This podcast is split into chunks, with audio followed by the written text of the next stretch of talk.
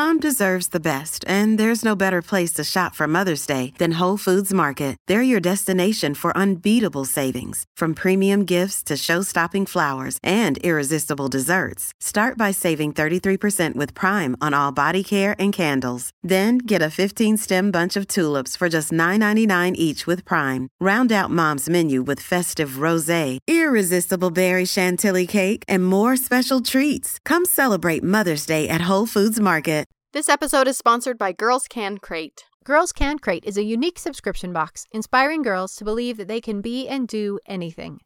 How do they do it? Like us, Girls Can Crate believes that real women make the best heroes. And every month they deliver them to your doorstep.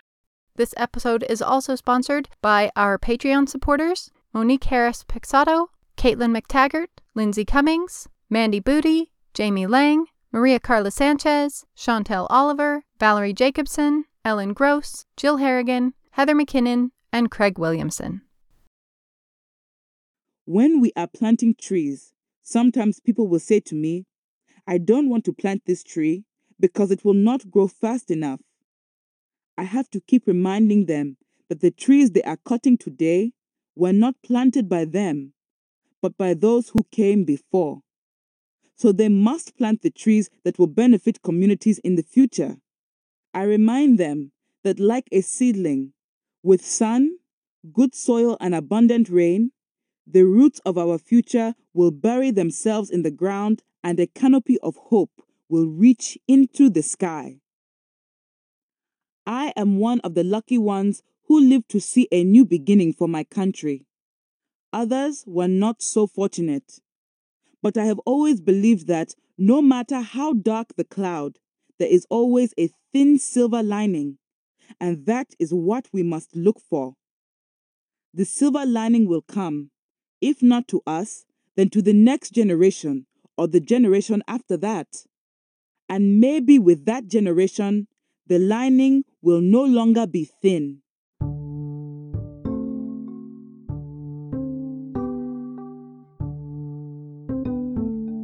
Katie. Hi, Olivia. Those were the words of a woman named Wangari Maathai. Hmm. Have you ever heard of Wangari Maathai? Yes. Ah. I think she's going to be one of our subjects who is slightly better known Yeah, than some of our others. Yeah, she seems to be like a rising star um, in world history.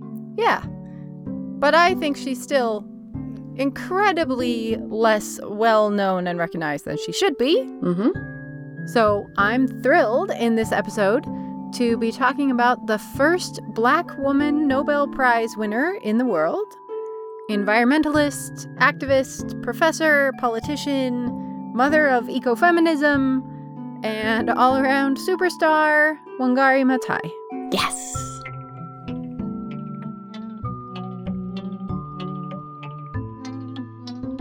I'm Olivia Meikle, And I'm Katie Nelson. and this is What's Her Name? Fascinating women you've never heard of.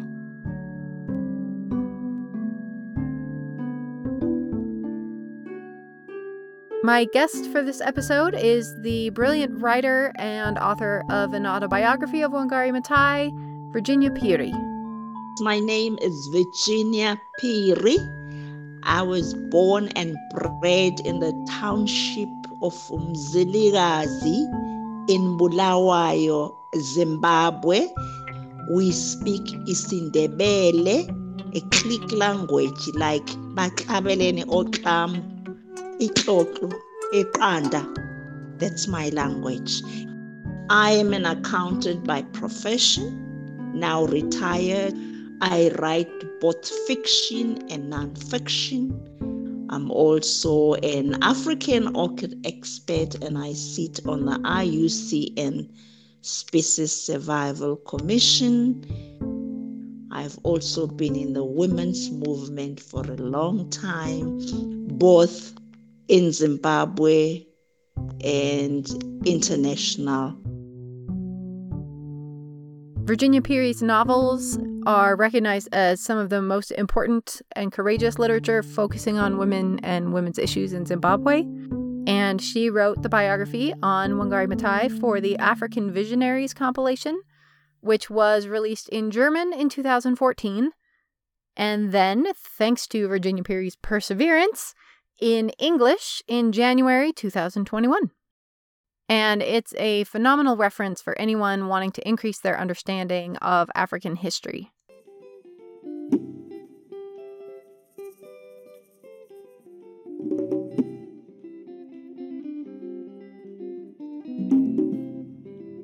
Wangari Maathai was born in 1940 in a small village in Kenya. And she absolutely loved school. She loved learning. She was incredibly curious about the world around her. Hmm. But she realized very quickly upon arriving at school that if she wanted an education, she was going to have to fight for it. This is an education system where boys matter and girls don't. and the education of the boys around her was the priority, and anything she could manage to scrape out for herself was presumed to be good enough. But Wangari Maathai was not going to put up with this. She excelled hmm. instantly, and she was absolutely determined to learn everything she possibly could. By the time she was 12, she had the highest marks in the school, qualified to move to a Catholic boarding school, and she was in her element. At this very sheltered Catholic boarding school run by nuns, she was, luckily for her, removed from the wars and the turbulence that are happening all around them in Kenya just before Kenyan independence from Oh. Britain in the 50s. Right. There is huge unrest, but she is kind of semi cloistered in the school environment and able to just really focus on her studies. Was Wangari Maathai Catholic? She converted to Catholicism when she got to the boarding school. Ah. She continued to excel, eventually moved to a very prestigious all girls high school. She was ambitious, she was driven, and she intended to study at the university in Uganda. But fate had a different plan for Hmm. Wangari Maathai. As Kenyan independence is settling in and the world is looking to Africa and seeing all of these countries starting to struggle to establish themselves Yeah. on their own footing after centuries of domination. Yeah, I mean these are the the 50s and 60s and 70s. That's like almost the whole of Africa gains its independence in those decades. Yeah, colonization is finally starting to Yeah. lose its stranglehold on the continent. Man, I turbulent to say the least. Yeah. Lucky for her, a few people were paying attention to Kenya, and when the Joseph Kennedy Foundation offered scholarships for outstanding Kenyan college students to attend college in the United States, where they could get training for professions and careers that didn't exist in Kenya, Mm-hmm. she was one of those selected. Ha! The most intriguing part is those were the first students who went to America when Kenya was going to be independent from Britain. A brilliant young woman, and in those days in Africa, there were not many women who were actually really forward, even though they were brilliant, but they didn't have the exposure, they didn't have the opportunity, or they actually did not go forward that group of students included President Obama's father, former president of the United States. That's the group that went to America to study and prepare themselves to come back to Kenya for independence, so you can understand. It was mostly males, but she was one of those brilliant women. You can see what sort of a woman she was already. She was switched on, she was with it, she was there. That was absolutely incredible for a woman. Where'd she go? Mount St. Scholastica College in Atchison, Kansas. Uh, I was not expecting that. Right, that is not what we had in mind, maybe. but these are Catholic college scholarships, and off she goes to a Catholic college in Kansas. Wow. Now, as Virginia Phiri points out in her wonderful biography, the nuns in Kansas were nuns, but they were a lot less strict than the nuns had been in Nairobi. Oh, interesting. The world suddenly opens for this woman who has been fascinated by and largely shut off from the world. Wow. And Wangari Maathai thoroughly enjoyed her time in the US. Went to college, straightened her hair as well when she was in America, like what the others were doing. New music, new dances, new clothes, new culture, an entirely new world of hmm. learning opens up to her. And she is absolutely reveling in it. Wow.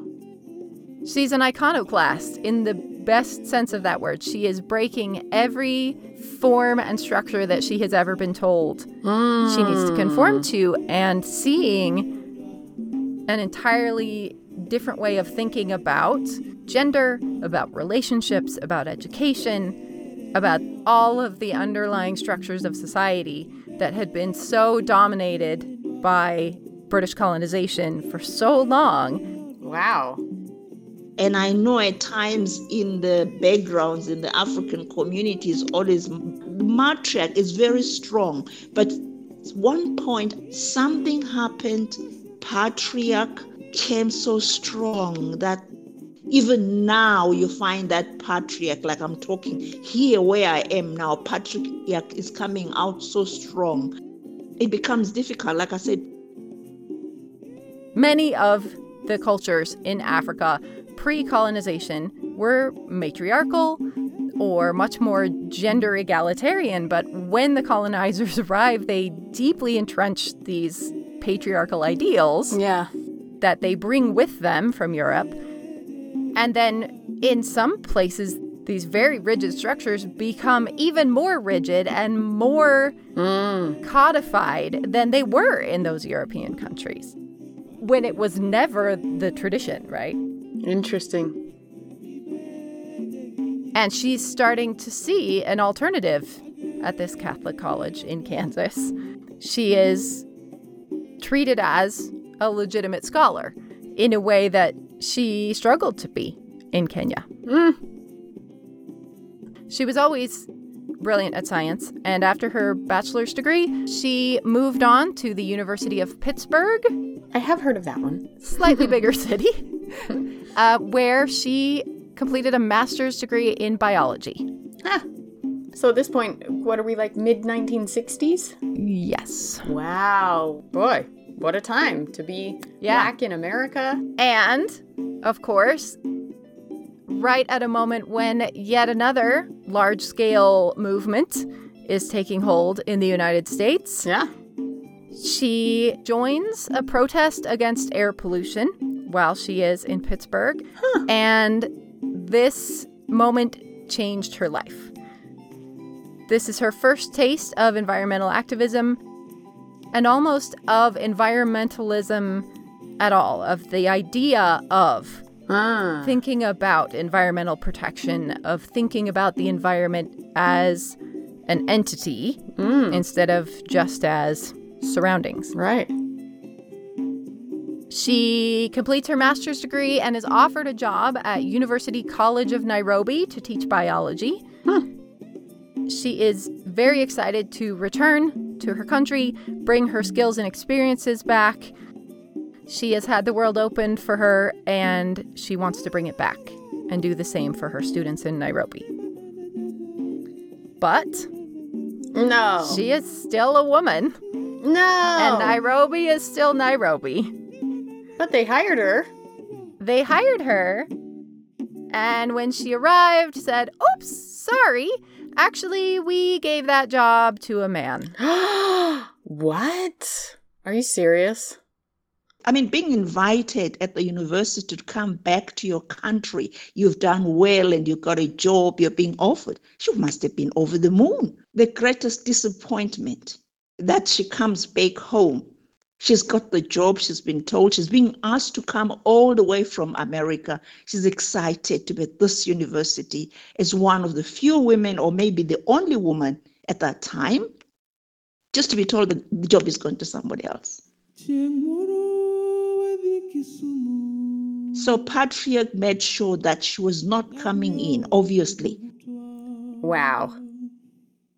The department head who had offered her the job was German, and he was overridden in the end by other faculty members who did not want a woman on faculty teaching. Wow. And definitely not teaching science. Ah. She is literally one of the most qualified people on the continent and can't find a job. Wow.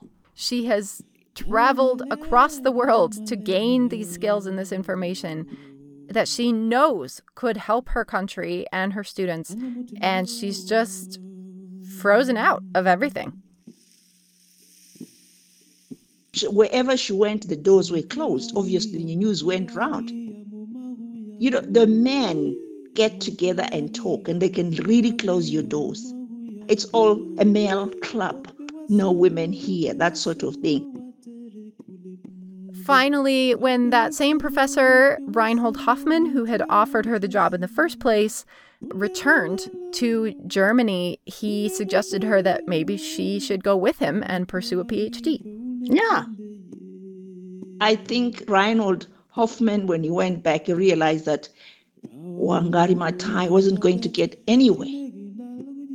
So, off she goes to Munich. Wow. She spends two years in Munich doing the research for her PhD and then goes back to Kenya to write her dissertation, finish her degree. Wow. This is a brilliant woman. When she returns from Munich, she marries her childhood friend, and in 1971, she had a baby, and she becomes the first woman in East and Central Africa to earn a PhD. Wow. After several more years, she finally breaks her way into the establishment. In 1974, she's hired as a dean, and in 1977, finally as a professor at the University in Nairobi. She has finally smashed her way into this extreme boys club, Yeah. and she's starting to be seen as a prominent voice in Kenya for science, for environmentalism, for women's rights, in politics. She's getting involved in lots of fields where her experience is really valued. Hmm. She's kind of a big deal. and her husband isn't so happy about that. Oh man. He needs to be Yeah. as important as his wife, Yeah. at least. So he runs for parliament, okay. which, all right, Oh, you know, that's good. Solution. That's one way to do Yeah. it. Yeah. and Wangari Maathai's connections and her involvement were super helpful to his campaign. She campaigned hard for him and his platform of new jobs and a better life for the community. At this point, Kenya is struggling with extreme unemployment, severe poverty. Mm-hmm. You know, as colonialism leaves, it doesn't exactly hand over the resources needed to Mhm. make that transition, and the country is struggling. She thought that they were both very committed to this project of helping the poor in Kenya Uh-oh. to find jobs to improve their lives. I don't like the way you phrased that. Yeah. We're not maybe super surprised Uh, that a man who has to take political office to upstage his wife is maybe not going to be a stand up man. But spoilers, oh no. not great. But as part of this campaign, Wangari Maathai starts thinking through how she can combine several of the things that she is committed to, and she realizes that two of her goals could work very well together. And I think that's where she really, it's all got related to what later on she did, which means she was committed. the pollution issue and all, you know, and having grown up in rural areas where the environment was good, there were animals, trees, everything else. I mean, it was her surroundings. So, with her own money, she launches a new company called EnviroCare. She is trying to encourage reforestation in Kenya. Oh. She starts a tree nursery, the first indigenous tree nursery in Kenya. And the plan is she is going to raise all of these indigenous tree seedlings, which will then be distributed throughout the country for planting. It's a brilliant idea, but really struggles to get funding. Eventually, the company goes bankrupt and has to disband. Hmm. But this idea had launched her into the international environmental community, and now she's on their radar. So in 1976, she proposed a new project to the UN Council on Women Wow. to encourage environmentalism and women's rights at the same time. And the Green Belt movement was born. Woohoo! Now, some of our listeners have probably heard of the Green Belt movement. It is now a massive pan African movement with the goal of eventually planting an 8,000 kilometer wide band of trees and plants and greenery across the entire width of Central Africa. Awesome. This extremely innovative model pays women across Kenya to plant indigenous saplings around their communities. Hmm. And for every tree they plant, they get 40 US cents.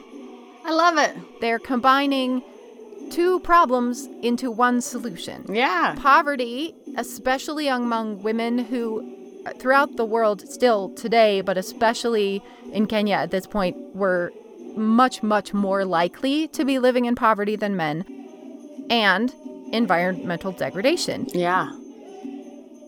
Now it's easy to see these connections, right? I think now we have a pretty strong worldwide ecofeminist movement, and the links between environmental problems and women's issues have been made more clear, at mm-hmm. least for maybe those of us studying that field. But at this point, the links between environmental harms and harms to women really had not been talked about. Yeah. I mean, the link that it's a given today is a testament to Wangari Maathai and Yeah, the success of her whole movement. Yeah, she really is one of the mothers of ecofeminism. She's Yeah. one of the people who made these connections for the world and said, wait a minute, you can't just think about this in terms of abstract science. These are people, these Yeah. are women's lives being impacted. Let's pause for just a second to thank our sponsor, Girls Can Crate. Girls Can Crate is a unique subscription box inspiring girls to believe that they can be and do anything.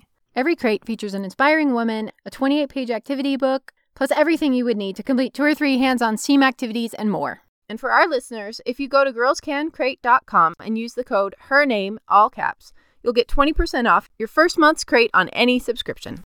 So, when I first heard about these crates, I thought they seemed really cool, but I have to say, when my kids got their first crate, I was genuinely amazed. It really exceeded my expectations. Check them out now at girlscancrate, C-R-A-T-E dot com. And when you order, make sure you use the coupon code her name, all caps, so that they know we sent you.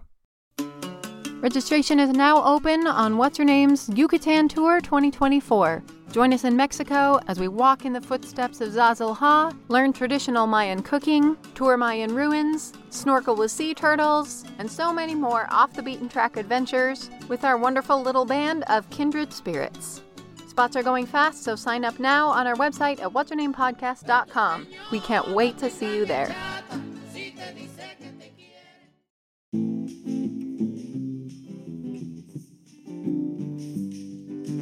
As she's working in a lot of these positions in these environmental movement groups and women's rights movements groups, she keeps hearing from women who can't find enough firewood.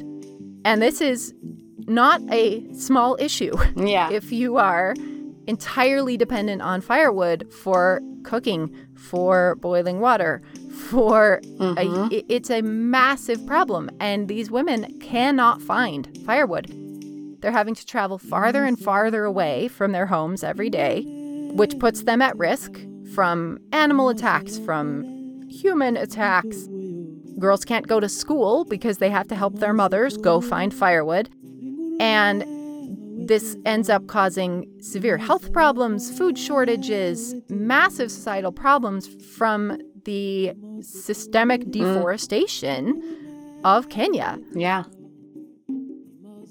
This initiative really changed people's lives almost overnight. The women who participated were more financially stable, obviously, but they were also able to be more independent of their husbands. Yeah. They had more power in their communities as these trees grow and the entire community starts to benefit. These women are the ones responsible for bringing those benefits to their community. They're more valued, they're more confident, they're more empowered.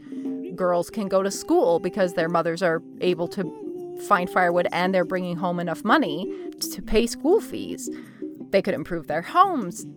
There's a huge impact with this tiny investment and significant environmental improvement. When you put in trees, flooding goes down, erosion goes down, your soil improves for crops, you have a better environment to care for animals. It's it's a exponential improvement from every sapling that goes in.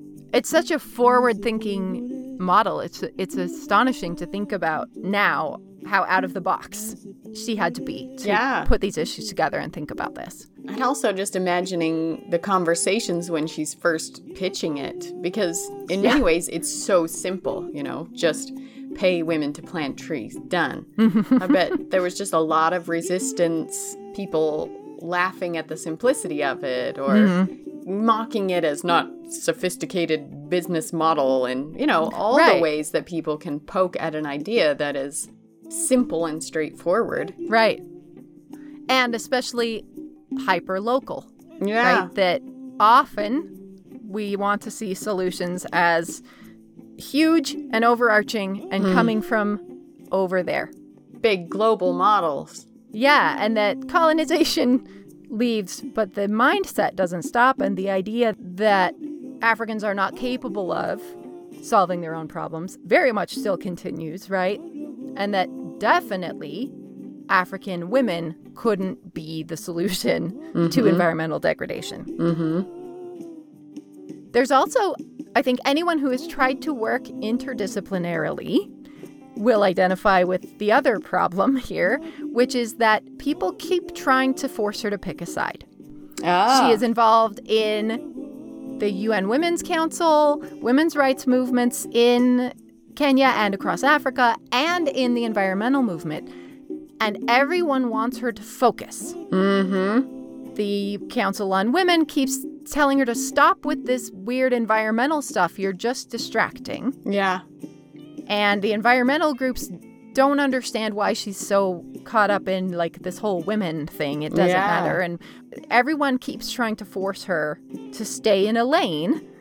Even though the work is twice as efficient, it keeps getting questioned and rejected. And Interesting. she is making everyone angry on all sides. Her husband is a problem No. Ugh. his promises that she was so committed to and campaigned so hard for No. quickly uh, become apparent that these were just campaign words and that he doesn't actually care at all Oh my god. about any of these things that she thought they were on the same team about. Mm. He wanted the job and he didn't particularly want to do the job. Mm. which of course is a time honored tradition in politics. but he is not doing any of the things that he said he was going to do to actually improve the lives of the people around them. Wow.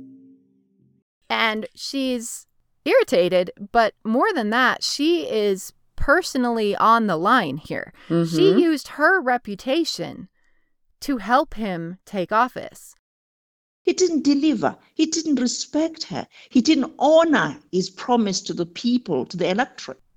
She's mortified by this. She seems to kind of redouble her efforts to accomplish these things that he promised on her own. If he's not going to do it, she has to figure out a way to do it. And she gets more involved in local politics, in the Red Cross, in the Mm. environmental movement, in the UN Council on Women. She wasn't covering up, but she was embarrassed. She had to do something so that it looks good, it looks okay.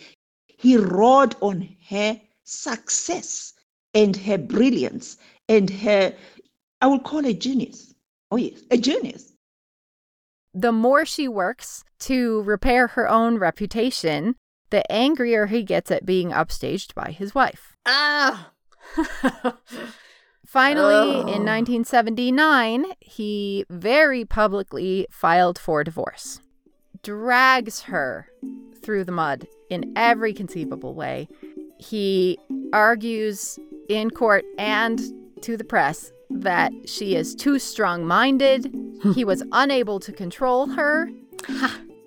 he blamed her for his high blood pressure wow. because she stressed him out so much by being unwomanly. Wow. He accused her of having an affair with another member of parliament, Mm. and he won. Ah. The judge believed him, sided with him, and she was publicly humiliated on a grand scale, awarded no child support, no support of any kind, Wow. and her marriage is over. Speaking to the press afterwards, Wangari Maathai told a member of the press that, in her opinion, the judge was either incompetent or corrupt. that comment landed her in jail on a six month sentence for contempt of court. wow. Luckily, after three days, her lawyers convinced the judge that this was enough and she was released after three days. But her ex husband publicly demanded that she stop using his name. Huh. Now, this is the ultimate mortification. He wants to make sure he grinds her into the ground. Public humiliation. She has to do it. So, she decides to add an extra A to the name. Ah. And that is how Wangari Mathai, M A T H A I, became Wangari Maathai, M A A T H A I. Wow. She knew that she wouldn't win that one. By just changing it by an extra A, it's not the same name. It's totally different. He would have gone anywhere else to sue her. People say, well, sorry, this is spelled different. It's not the same. And I'm sure she loved that. I also love it. It, it was justice. Now, she has to support three kids on a university professor's salary, and that's nearly impossible to do. Even now, right? In the United States, that's impossible to do, but definitely impossible to do for her. So she leaves academia for a while and she becomes president of the National Council of Women in Kenya. Huh. She is elected against the protests of many members of the government. And so when she is elected, the government moves all the funding that they had been giving to the National Council of Women to another group. Oh. She ran for parliament, and the government refused to allow her candidacy on a ridiculous made up pretext. Wow. How can she stand it? How? It's infuriating to read. I can't imagine going through it. for just every step of the way to just be slapped back down like that. Yeah, there's never a moment where her own government is not working against her. Gosh. The government hated her. They absolutely hated her. She was She's a threat. unwomanly yeah. and she was making them look bad. Wow. So she decided, fine, I guess I will focus on the environmental work. If they're going to stop me from doing any of the women's rights work, Mm. then I'll work on the environmental work because there she can work with really strong international coalitions who Yeah. recognize her. So the Norwegian Forestry Commission signs on for the Green Belt movement. She gets a $120,000 grant from the UN, which at the time was an astronomical amount of money for Yeah. something like this. And within a few years, women have planted millions of trees across Kenya. Awesome.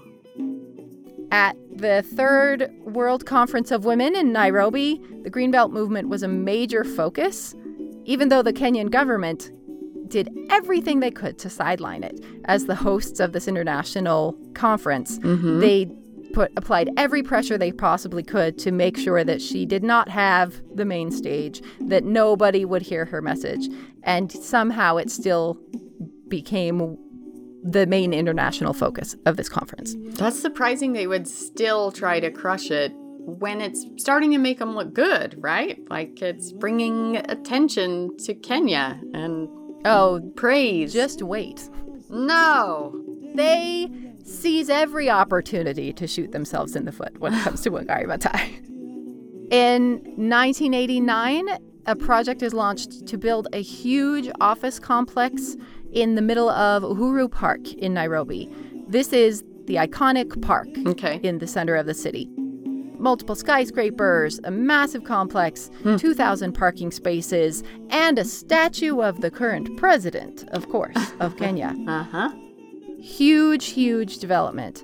At that time, people were not so conscious about conservation, preservation, and everything else. And then the question of oxygen, the question of the town, the question of pollution, how does it get cleaned? And I mean, that was a, a fight worth, the place was worth fighting for. Wangari Maathai ran a huge campaign against this.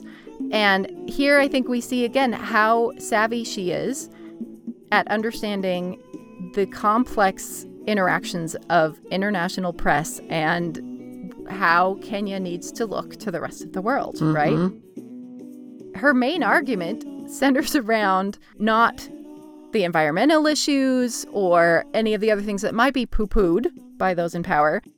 She argues would the US do this in Central Park? Huh. Would England put skyscrapers in the middle of Hyde Park? Yeah. She makes them look unsophisticated and foolish, Ah. right? To do such a stupid thing in this famous iconic park location. At that time, if she could get the women on her side, and you see, it was a women's movement. It wasn't going to be easy. You saw what happened. And, and if other people, the high people are pro, and uh, a group of women led by somebody they thought was not in order, and yet she knew what she was doing and she was rightfully right. And I mean, why should we destroy and all? The diversity of the whole nature issue is it's quite massive. The animals that have been driven out of their habitats, the plants that have gone into extinction, you know, and that sort of thing. I went to Karura Forest and I was actually impressed. I just imagined what it was like. If one went to Nairobi, you'll pass through the airport and see. But if you actually went and tried to imagine and go backwards, it was worth worth worth it. the government was furious. The the reactions were violent. I mean, Huh. they she was threatened Mm. with her life. There were massive debates in parliament for days, and the center of the argument here is illuminating. They were furious, especially that they were being publicly criticized by a divorced woman. uh huh. No woman should be criticizing us, but a divorced woman Right. She's should absolutely shut up and go home. Yeah. Yeah, she lost any right to talk. Wow. Wow. Wow. And wow. she's refusing to shut up and go home. the court rejected her plea. Construction started. The Greenbelt offices were suddenly denied planning permission and were closed. Her house was raided. Ugh. And then the New York Times ran a massive story on the entire thing uh-huh. on the reaction, on the blowback that Wangari Maathai is receiving, Yeah. the persecution by her own government. Wow. It became a massive worldwide scandal. Mm-hmm. And finally, in 1990, the builders pulled out because they didn't want their name associated with this project anymore.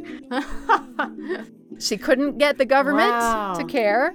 But the public opinion Mm-hmm. made the project impossible.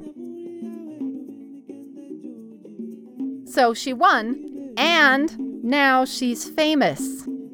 She has officially hit world press, New York Times front page. Yeah. Now everyone knows who she is. And once again, the government has just made their own grave here. They Yeah. could have simply moved the complex somewhere else and avoided giving her this platform. Mm-hmm.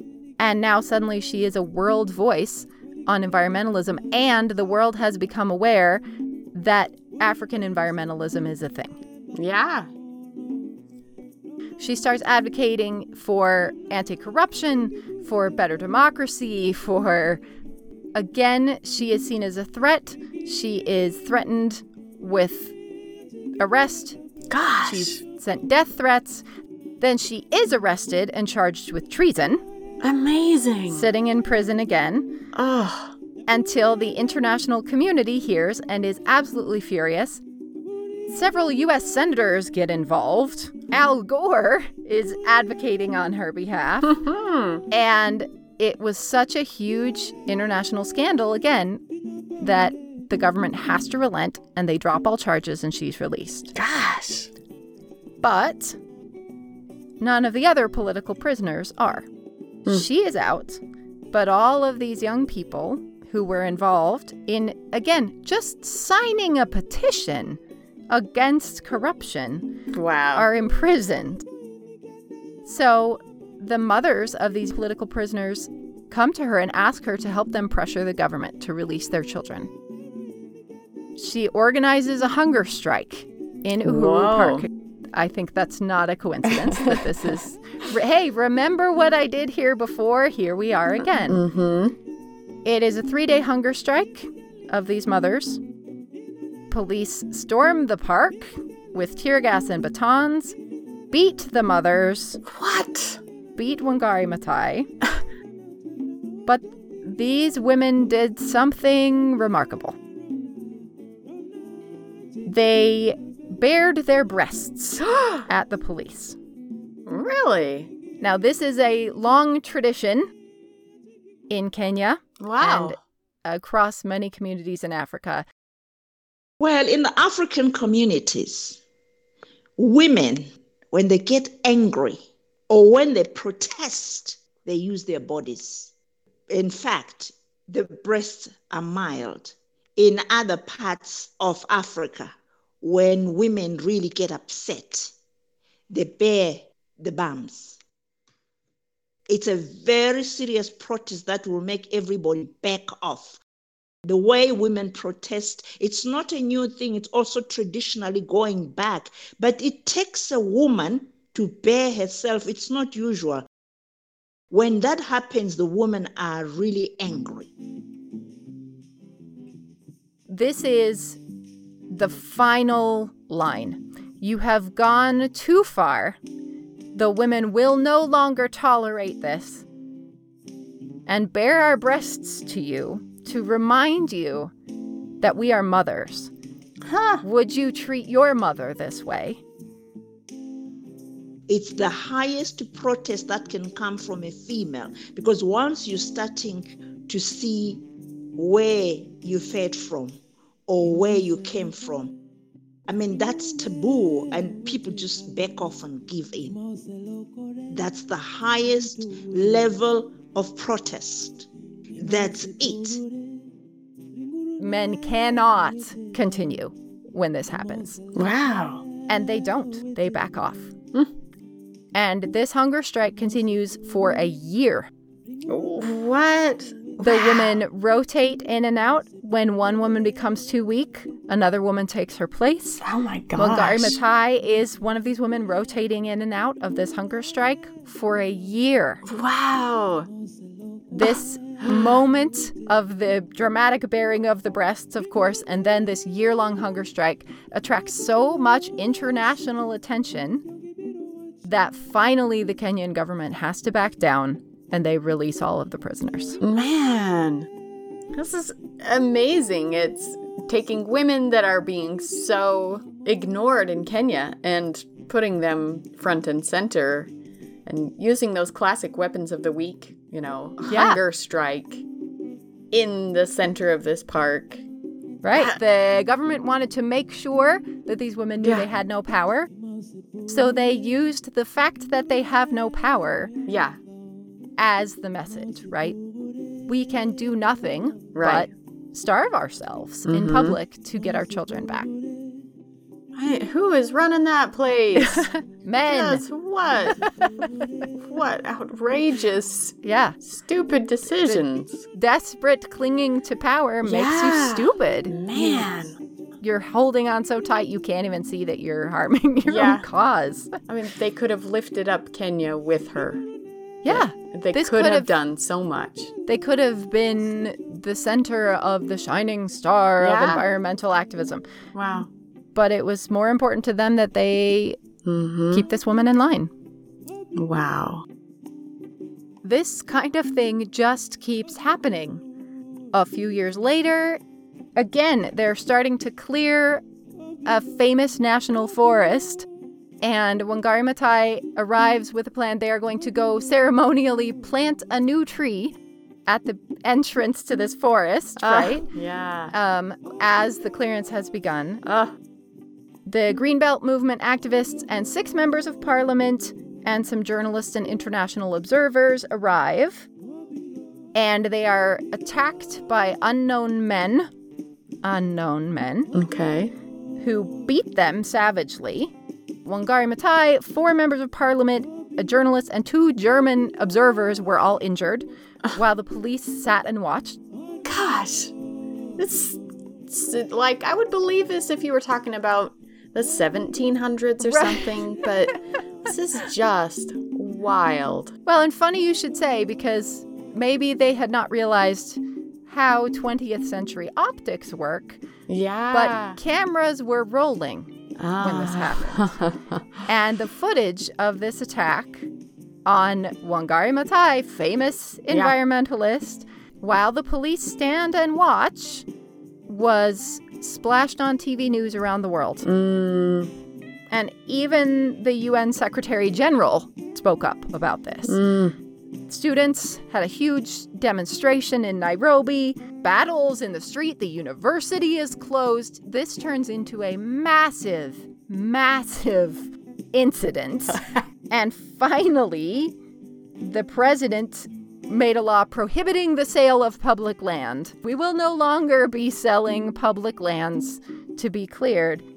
And on the heels of this whole incident, Wangari Maathai is elected to parliament, seated among the very men who have dedicated their lives Oh. to stopping her from whatever she oh is my trying to do. Her resilience. It's mind boggling. It's unbelievable. I can't fathom having Yeah. that amount of persistence and resilience. Yeah. Wow. I give up at the slightest inconvenience. this woman is Amazing. is amazing. She really is. But her persistence did pay off when in 2010 she became the first black woman to win a Nobel Prize when she was awarded the Nobel Peace Prize. Woo! This of course gave her a huge new platform Yeah. And a million dollars. and a million dollars with which she founded the Wangari Maathai Institute for Peace and Environment Studies at the University of Nairobi. Ah. and that still focuses on how to network innovative environmental research and traditional knowledge ways Mm. to save the environment using both of those things, right? You have to understand the traditional knowledge and the Yeah. indigenous culture. She died in 2011, and there was a national day of mourning Hmm. in Kenya. She received a state funeral from the government that had made her life nearly impossible. and uh, it's still it's a movement that is so strong a reclamation of the lost forest replanting of trees and all and that we're talking of indigenous trees the originals There are nurseries that have come up that people are planting the indigenous trees, collecting seeds, and schools. And every first of December, trees are planted by school children, by adults, by companies, by everybody else. In 2012, a huge number of organizations around the world collaborated to establish the Wangari Maathai Award for Sustainability. Wangari Maathai concluded her memoir with words that are maybe her final testament. As women and men continue this work of clothing this naked earth, we are in the company of many others throughout the world who care deeply for this blue planet. We have nowhere else to go.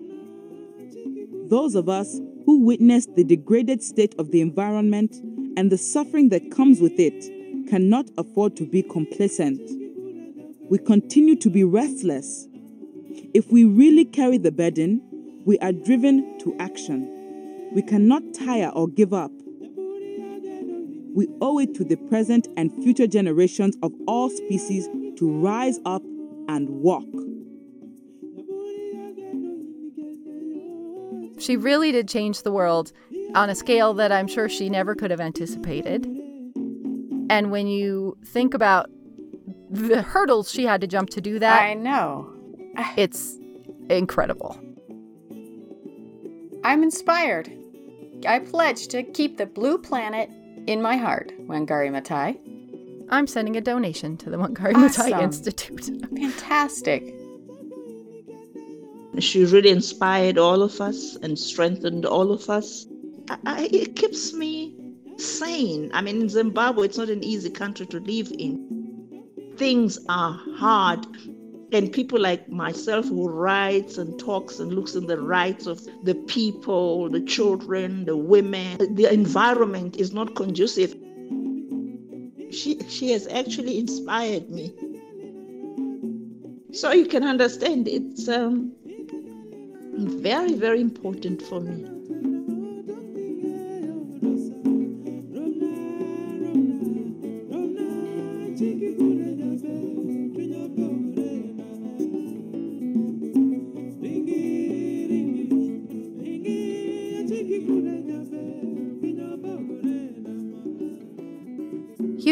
To Virginia Phiri and to Recorded Books, a division of RB Media, for allowing us to use audio clips from the recording of Wangari Maathai's memoir, Unbowed, narrated by Chinasa Ogbuegu. On our website, you'll find pictures, links, resources, and more information about Wangari Maathai and Virginia Phiri, and links to help you support the Greenbelt movement. Music for this episode was provided by Robert Bessin, David Akombo, Winyo, the Library of Congress, and the Interchurches Music Festival. You can also follow us on Instagram, Twitter, and Facebook, where we post lots of photos each week. Our theme song was composed and performed by Daniel Foster Smith. What's Her Name is produced by Olivia Meikle and Katie Nelson, and this episode was edited by Olivia Meikle.